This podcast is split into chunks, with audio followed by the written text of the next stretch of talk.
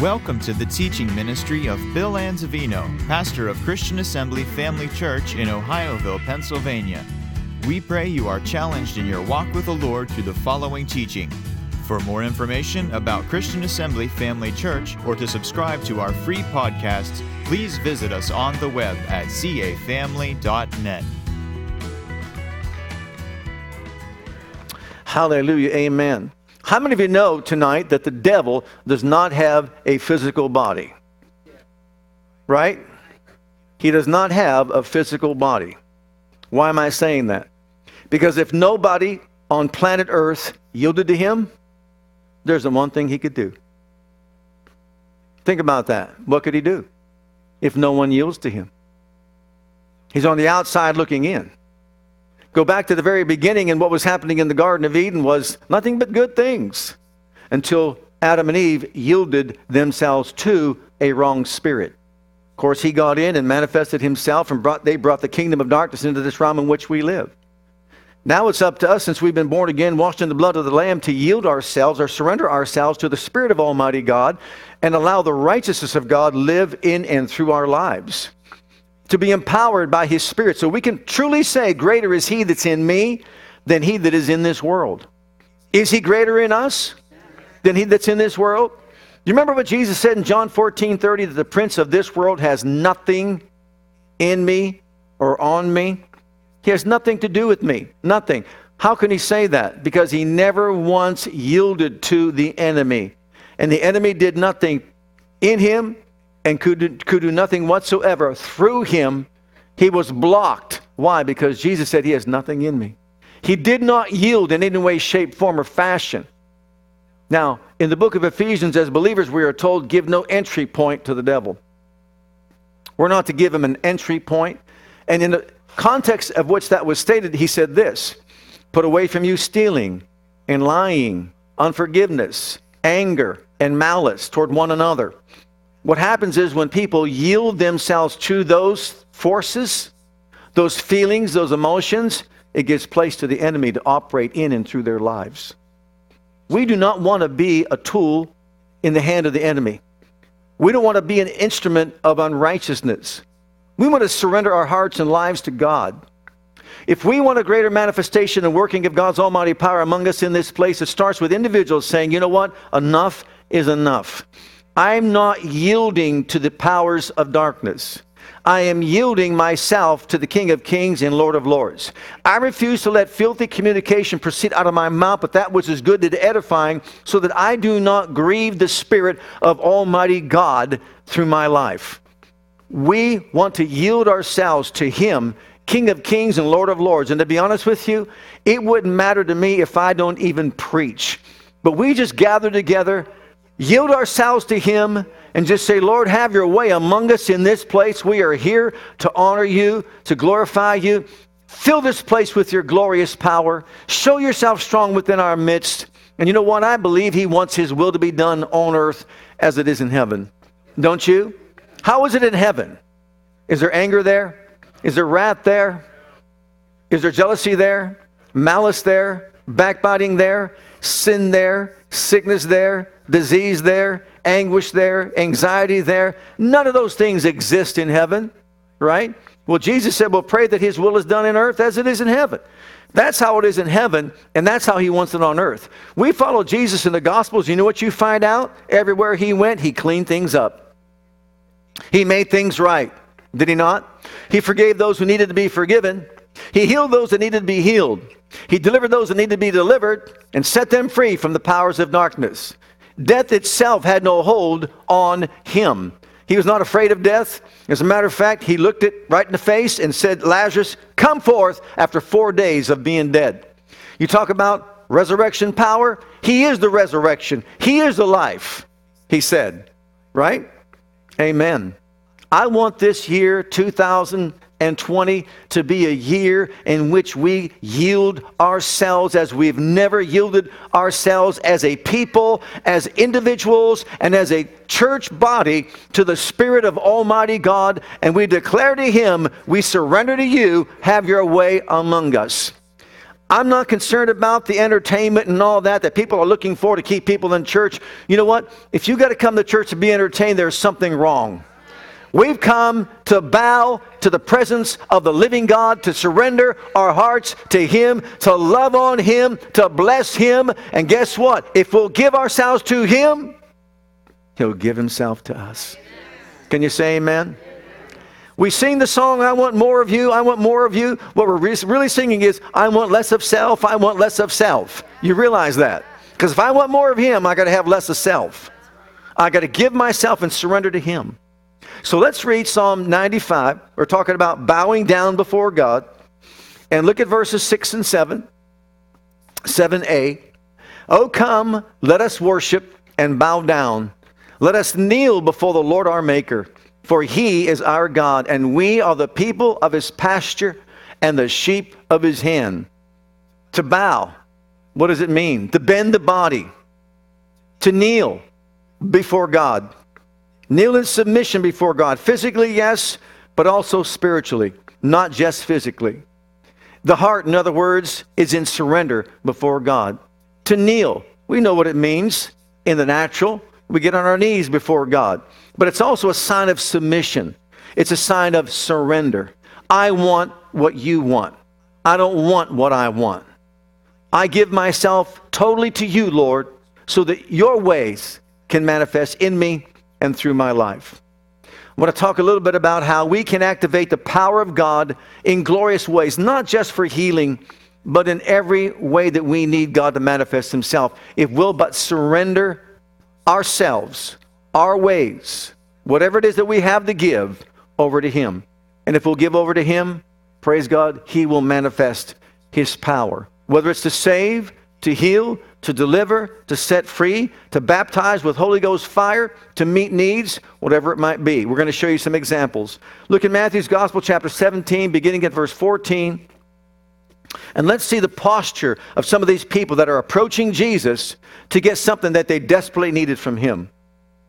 And when they were come to the multitude, there came to him a certain man kneeling down to him. Now you got to imagine this. You got to look at this. You got to see this. Here's a man among the people kneels down as an act of worship. Can only imagine what's going through the minds of these other people. Who do they think he is that he's, they're going to bow down before him? But he comes and he kneels down before him. And he says to him, Lord, have mercy on my son, for he's a lunatic and sore vexed. For oftentimes he falls into the fire and oft into the water.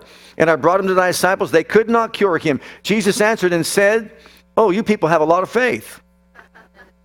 Oh, faithless and perverse generation, how long shall I be with you? How long shall I suffer you? Bring him hither to me. And Jesus rebuked the devil, and he departed out of him, and the child was cured from that very hour. Would you say that Jesus was vehemently opposed to what the devil was doing in that boy's life. He might have been a man, I don't know how old he was, but oftentimes he throws himself into the fire. He had a suicidal spirit. Oftentimes he tries to drown himself. Suicidal spirit. One of the disciples, they couldn't do anything about it. Jesus says, You faithless generation, bring him to me. He couldn't stand the fact that this young man was overcome by this suicidal spirit. But I want you to notice the posture. He gets on his knees and cries out for mercy. And how does Jesus respond? He responds by healing the individual, casting out the devil, and he's made whole. What got the attention of Jesus? Him kneeling down before him, surrendering his all to him, giving himself completely to him, and expressing his faith in his mercy. I want your mercy. Be merciful to us. I want to tap into your very heart we realize that Jesus was moved with compassion everywhere he went. He didn't heal to show himself to be the Son of God. He healed because he was compassionate, and he could not stand to see the work of the enemy in these people's lives. Acts 10:38 makes it very clear. Everyone sick was oppressed of the devil, not in the will of God. He healed all that were oppressed of the devil, for God was with him. God is the healer, Satan is the oppressor. And thank God, the mercy of God is just as rich today as it was back then when Jesus walked upon the earth. Can you say amen to that?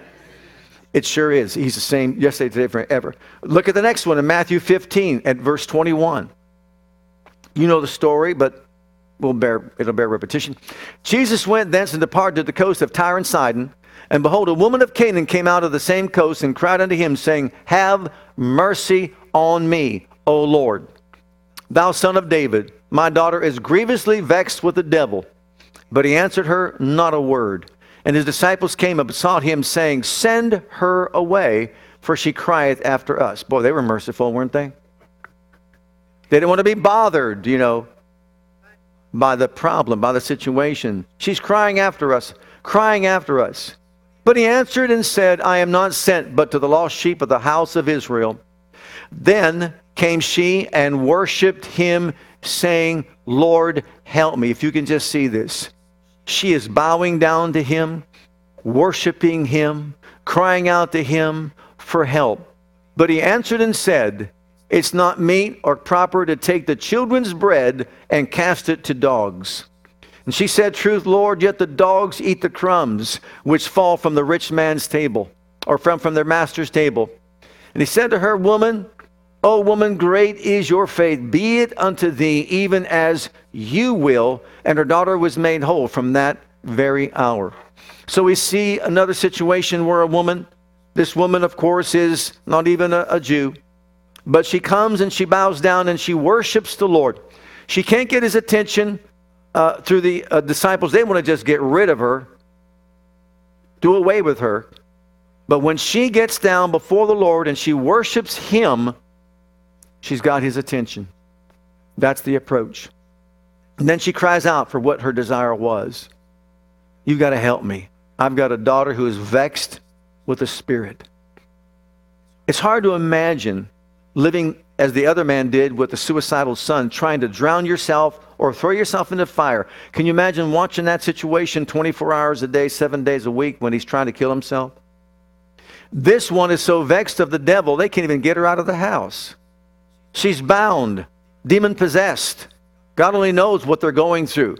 But she's desperate enough to go to the disciples who couldn't help her, who finally goes get she gets to go to Jesus, bring her to me. And even when seemingly she is insulted by Jesus, she's not moved. You know, when you have the heart of a parent and you care for your child, and all you want is for them to be whole, it doesn't matter what you've got to go through. It doesn't matter what you have to experience. It doesn't matter what sacrifice you have to make. You're willing to do what is necessary to get your child free from demonic activity, free from sickness, free from disease, and you'll do it. So, what does she say? I don't want their loaf of bread. Every ingredient in that loaf is found in that crumb on the floor. You give me that crumb, I'm satisfied. That's all I need.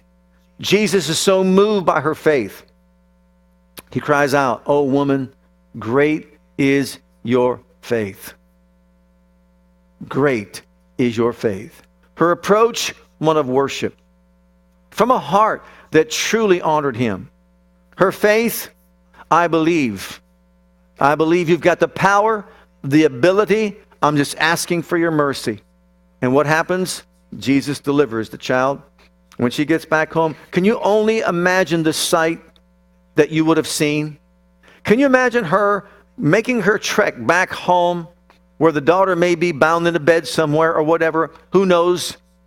Maybe frantically running around the house, demon possessed and all that. And when she sees her mother walking down the path, and she's now in her right mind, delivered and set free, she pulls herself together and she goes running out that door.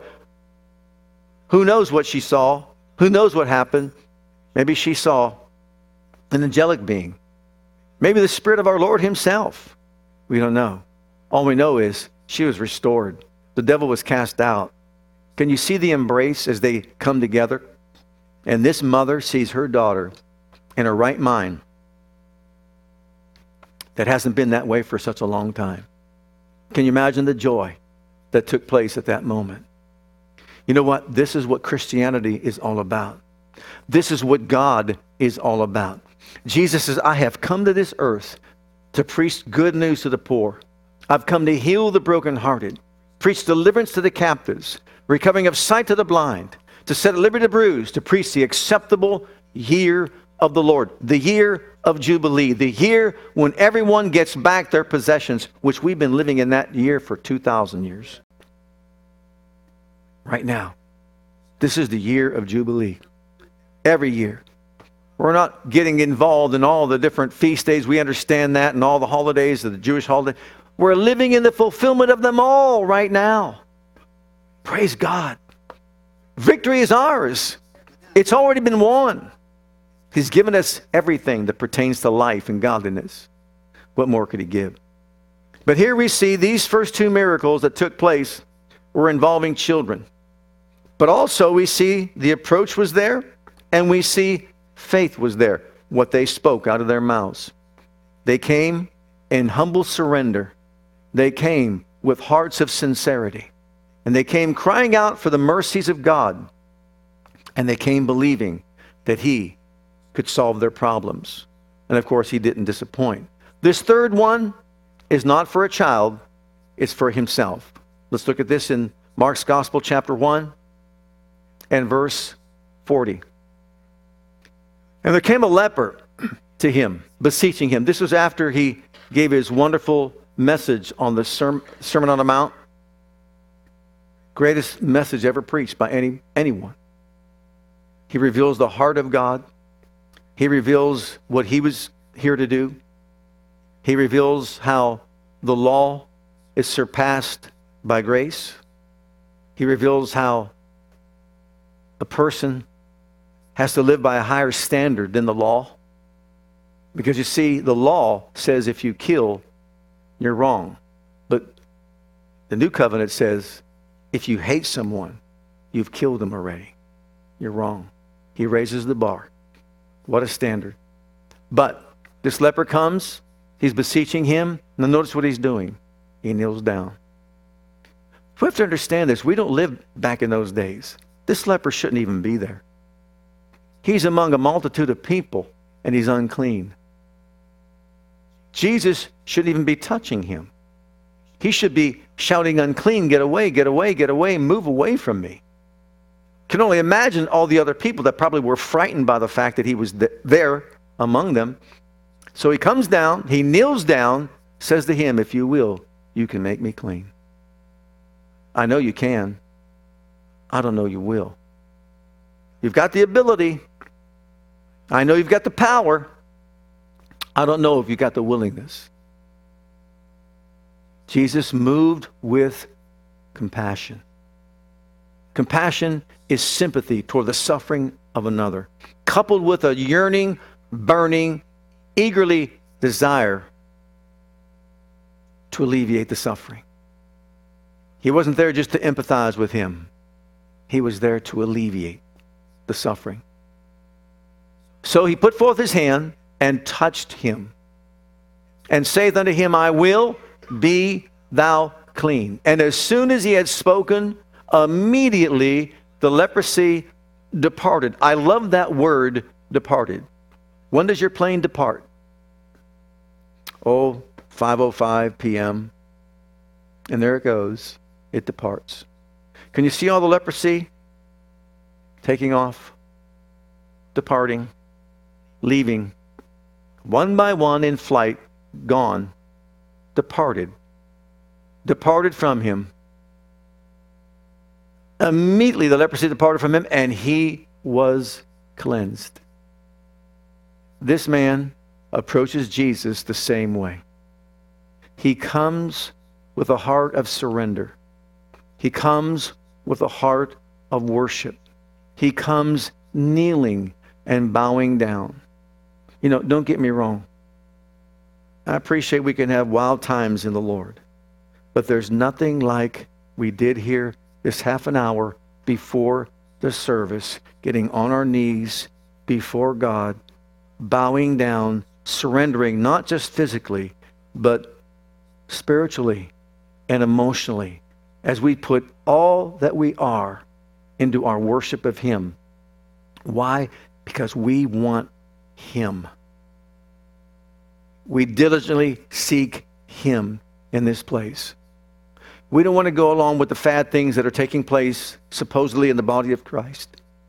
You know, we've got churches around bringing in their, you know, their drinks and their food and all that, like as if we're in a theater here. And we just come to sit and drink and just, I guess, fellowship with, with each other and all that. Am I criticizing that? I don't believe so. I'm making a point. We could do that at home. You can go to a movie theater. You can do anything you want. When you gather together right here, we've got one goal in mind. One goal. Show up. Show off. We want you. We're not here to satisfy the flesh. We're here to call upon your name. We're here to surrender every fiber of our being to you. We know we're living in a world that's dark.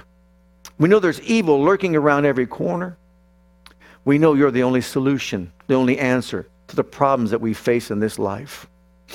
We are incapable of ourselves, but we're not of ourselves. Greater is he who is in us than he who is in this world. We are world overcomers by our faith in the one who gave his life for us. He said, In the world you have tribulation, but be of good cheer. I have denied the world the right to overcome you. I've overcome it for you. And if you believe that I have and add, add your faith to that, you too will join in the victory that I have over the world. That's what he said. So we'll have tribulation, but oh, thank God, thank God, he says in all situations, yea, you are more than conquerors through him who loves us. Praise God, who always causes us to triumph in Christ. Can you say amen? I am triumphant. You are triumphant in Christ. It's in Him we live, in Him we move, in Him we have our being. We can do all things through Christ, who infuses inner strength into us, who gives us the energy, the power, the resources, the ability to rise up to the top and overcome. In Ephesians chapter 6, what did the Apostle Paul say? What's left to do, folks, is to be strong in the Lord and the power of his might. Not strong in yourself, not strong in myself, but strong in the Lord and the power of his might.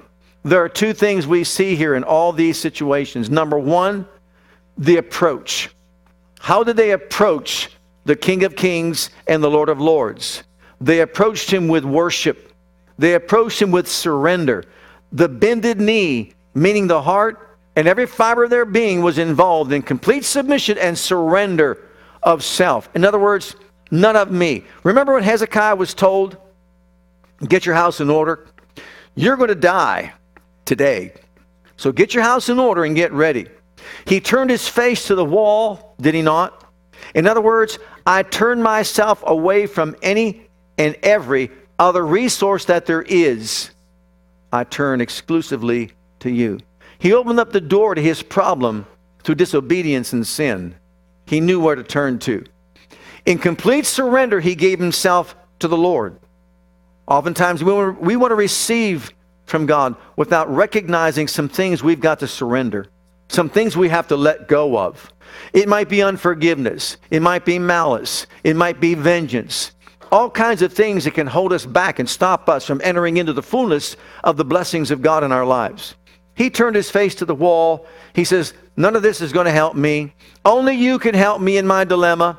I surrender my heart. I surrender my will. I bow myself to you. I ask your forgiveness. And before Isaiah got out of the courtyard, what happens? He goes back and he's told to go back and tell him, I'm adding 15 more years to your life. Imagine that. 15 more years to your life. Why? Because you bowed yourself to me.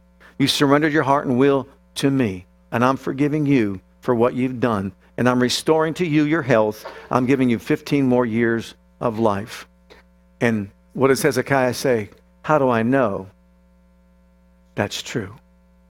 And Isaiah says, You want the shadow of the sundial to go ahead 10 degrees or behind 10 degrees? He said, It's no big deal to go ahead, let it go behind. You ready for this? To what length would Almighty God go to show He wants someone well? He wants someone whole. He stops the whole rotation.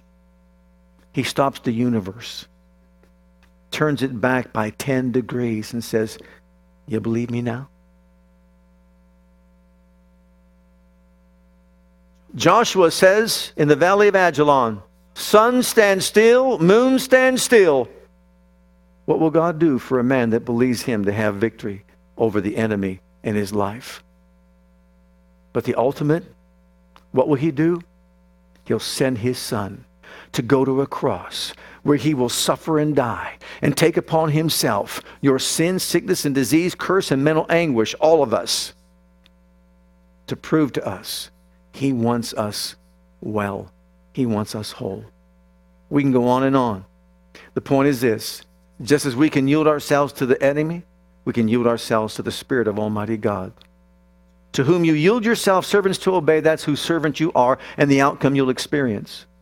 God wants us in this upcoming year, this year that we're in right now, to start declaring that we are going to yield ourselves to the Spirit of the living God, not to the works of the flesh, not to the enemy, but to the living God. There was a pastor who got discouraged because he felt as though he wasn't appreciated in his church, and so he wanted to give up his church because he wasn't as appreciated as he thought he should be. He was told by advisors, Did God call you there? Yes. Did God work there in that place through you? Yes, He has. We built a brand new sanctuary, etc., etc., and all this, and the people are wonderful and all that, but he didn't feel as though he was being appreciated as he should have been appreciated. So he says, I'm walking away. What was he doing? He was upset. He was giving place to the devil because his, his feel bads got hurt. And he started feeling bad for himself. He felt like as though he wasn't important as he should have been to the people or appreciated enough. He was ready to walk away from the work that God called him to. Why? He was yielding to feelings and emotions and giving place to whom? To the devil, giving an entry point to the devil walking away from the call of God. Do you know how easy it is for anyone to walk away from the call of God? Every single one of us can. You know many people have walked away from the church they belong in because someone hurt their feel bads? Many. Many have done that. Not realizing they're playing right into the hand of the enemy. Give no place to the devil. What did he mean by that? Give no entry point. No topos is the Greek word. No entry point, no place to the devil. Listen, he said, don't steal, but work with your hands. Don't lie. Don't lie. Don't speak words that are destructive. No filthy communication coming out of your mouth and all that. What is all that? Giving place to the devil. Giving him an opportunity to manifest himself in a situation to get people full of strife to take them captive at his will. And you know what? People fall victim to it. And when people fall victim to it, who's manifesting himself among the people? The enemy is. Through strife, through division, through envy, through jealousy. And the list goes on and on. And as a result, let's go back to the very beginning. Go back to the beginning and see Cain and Abel. Be angry, but sin not. Don't let the sun go down upon your wrath. It's okay to be angry, but don't sin in your anger. And why is he angry? Cain, that is because his sacrifice wasn't accepted. So what does he do? He's angry, jealous, mad, in a rage. Does he yield to God? Did God not tell him if you do the right thing, you would be accepted? If you do it the way I said to do it, you're going to be accepted too. But he felt rejected, not accepted. But his brother was accepted, not rejected. So what does he do? He takes it out on his brother. He blames his brother. He kills him. Who's he yielding to? The enemy. Whose work is being done? The enemy. Why? Because he yielded. If he didn't yield, he wouldn't have killed. And the work of the enemy wouldn't have been done. The point being, we can all fall victim and do the same thing. Maybe not with a knife, maybe not with a bat, but maybe with words that do what? Hurt people. Say things that hurt people that do what? make them walk away from relationships, maybe the things of God, in some cases, even the calling of God in their lives. Two things the approach. Look at the book of Hebrews. The approach and the things we say. In all three cases, Jesus responded the same way. In all three cases, the individuals responded the same way. They approached him the same way with worship, bowing down, complete surrender of themselves, and calling out by faith what they wanted done in their lives. And you know what? Not one of them failed to receive from God. That should speak to our hearts and minds, shouldn't it? Not one of them failed to receive from God. Our approach in the book of Hebrews, chapter 10, begin at verse 19. You say, if Jesus was around, I would do it exactly the same way that they did. Well, you know what? We've got something better than what they had. Having therefore, brethren, boldness to enter into the holiest by the blood of Jesus, by a new and living way which he hath consecrated for us through the veil, that is to say, his flesh. And having a high priest over the house of God, let us draw near with a true heart in full assurance of faith, our hearts sprinkled with, from an evil conscience, and bodies washed with pure water. Let us hold fast the confession of our faith without wavering, for his, he is faithful that promised. So these verses of Scripture outline for us our approach to God. How do we approach Him? Surrendering ourselves to Him, walking on the path that's paved with the blood of Jesus Christ. I have no approach to God you have no approach to God on your own merits. There's no possible way that you and I can gain entrance into the holiest place of God's presence and bow down before Him based on what we've done, based on any of our works. Which would really make us happy and excited because you know why? Your works won't keep you out either. The things you haven't done won't keep you out either. That's why you get there by the blood. The blood paves the way for us, and if we've sinned along the way, the blood cleanses us from all the sin. It opens up the door and the way for us to approach the very holiest place of God's presence, and we can bow before Him and surrender, just as they did. Do we have to get on our knees? Not necessarily. It's a pretty good idea to do so, though. I remember when I gave my heart to Jesus, I was on my knees. At my home in my closet, I did it a few times. I didn't know what I know right now. Got on my knees in my closet and asked them to come into my heart. I went to work. I was up in my crane cab, got on my knees again in all the filth of that place and just said, Jesus, I surrender my heart to you. Took a couple of times until I realized he heard me. And I knew he came in and just cleansed me. I had a joy unspeakable and full of glory. I had a love in my God for the brethren. I mean, for people. Everything looked more beautiful. I knew I experienced salvation and I was born again we can come before Him in complete surrender. I give my heart to you. I give my life to you. I give my all to you. If you give your all to Him, He's already given His all to us. But that all will manifest in our lives. So we approach Him. We bow down before His presence. We worship Him and praise and thank Him for what He's done for us. Secondly, what do we say? Because that's our faith speaking. What we say to Him praise God, is that we've got sincere hearts, we've got full assurance of faith, which means I believe in redemption. I believe in the provision of the cross. I believe that, for example, your saving grace is for me. Your healing grace is for me. Your delivering grace is for me. I've come with a sincere heart. I sincerely want to live for you. I want to give to you of myself and of my life. I'm sincere in knowing that what you've done for me is true. So I believe in your faithfulness to your word to watch over and make it good. And so I come with a true heart, a sincere heart, true full assurance of faith. I am sure that you're a faithful God. I am positive you will hear me when I pray. I know you'll watch over your word and make it good because that's your integrity.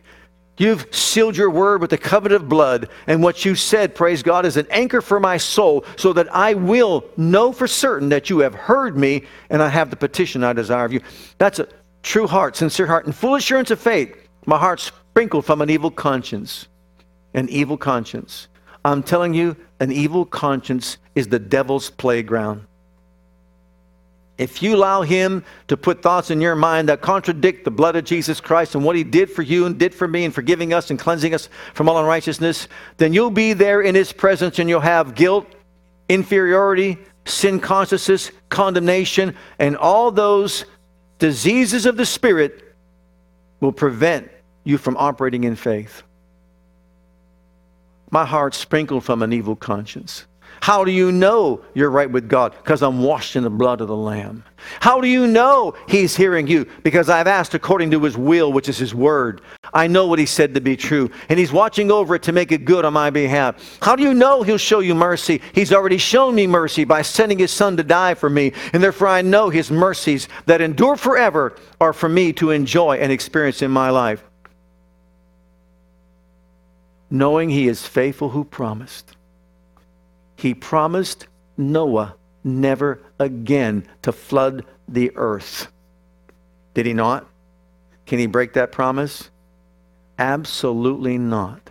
All the promises of God in Christ are yea, and the amen is by us. In other words, every promise is yes. Did I make you a promise? Yes. Is it a statement of fact? Yes. Then you know what? I say yes, you say yes, I say amen, I agree with it. Well, what about my feelings? What about my emotions? What about them? Can they be trusted? Are they reliable? No, I don't know about yours, but mine change all the time. Do yours change all the time? What about this thing we call feeling and this thing we call emotion? How quickly we can change like the weather, right? It, instant, in an instant. You could bebop through life and you're feeling great and wonderful. In the next moment, something like a cloud comes over you and you feel oppressed and down. Why is that? What's the reason for that? Wouldn't you love to be able to just pull back the curtain that separates the natural from the spiritual world and see what's out there that's happening? You'll see the warfare that we're engaged in. You'll see demonic activities that are taking place, trying to lord it over people's lives, trying to get people like you and me to yield to what He would want us to do and have us to do. It's so easy for us to go by feelings and not by faith. But He says, you know what? Hold fast your confession of faith without wavering, because faithful is He who promised. So, this is our approach to Him. And what do we say? We approach by humbling ourselves before Him and saying, This is what your word says. This is what my body says, but that's what your word says. This is what my feelings say, but that's what your word says. And so I'm bowing before you. I'm surrendering unto you. I'm giving myself to you. I'm not going to let petty differences move me out of your will for my life. I'm not going to let feelings and emotions move me out of your will for my life. I'm not going to let, because it's not done my way, move me out of your will for my life. Your will is, and tell them what the word says. Your will is that I be free. Your will is that I rise up above my feelings and emotions and be weaned from them and operate in faith based on your word, not my feelings and not my emotions. And you know what? All the destructive forces that the enemy has to use to bring, whether it's sickness or disease or put friction between people's lives, all those things fall short. They fail to reach their target. Why? Because I'm not giving in to it. I'm not caving in under the pressure. I'm going to hold fast my confession of faith because God heard me and I know He's moving on my behalf. I refuse to have animosity, unforgiveness, bitterness. I refuse to have, then you name it, whatever it is that's trying to dictate to your life. I'm not going to let these feelings and emotions move me out of the will of God for my life. I've got a true heart and full assurance of faith. My heart sprinkled from an evil conscience and body washed in the pure water of the word. I hold fast my confession of faith because I know he's faithful. That promise. Look at ch- chapter 9 of Mark in verse 22 and 23. These two verses. It's the same story of the man whose son was the lunatic, whose son was uh, possessed with a suicidal spirit, tried to kill himself, and so on. Oftentimes, it casts him into the fire, into the waters to destroy him. How many you know the enemy wants to destroy people? But if thou canst do anything, and I'm bringing this out for a reason, here's his logic, here's his mentality. If you can do something, I keep hearing a lot of prophecies about what God's going to do. I'm going to tell you something God's already done something. You want to have it happen? It's time to believe what God has done is true and position ourselves to experiencing it by our faith. Look at if you could do anything, have compassion on us and help us. Jesus said unto him, Let me see if I can coax the Father into doing something for you. right? Now, if you can believe, there's a few things that might happen for you. If you can believe, all things are possible unto you. Where's the if? It's not on God's end, it's on our end. If you can believe, all things are possible unto you. He's telling this to this man. And what does the man say? I believe. Help thou mine unbelief. He doesn't get offended by it.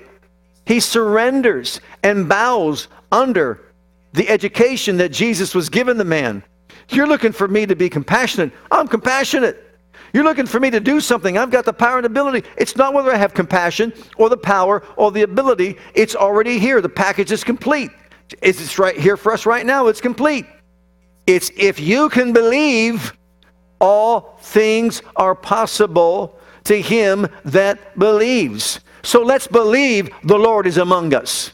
Let's believe he bore our sin. Let's believe he bore our sickness. Let's believe he carried our pains. Let's believe he became the curse. Let's believe he's greater in us than he that is in this world and that we're world overcomers by our faith. Let's believe to see the glory of God on display and in manifestation every time we gather together in this place. We're not concerned about any petty thing. We're concerned about the greatest thing of all, and that is God showing up every time we gather together in this place. Can you say amen? Let's all stand together before the Lord. Hallelujah.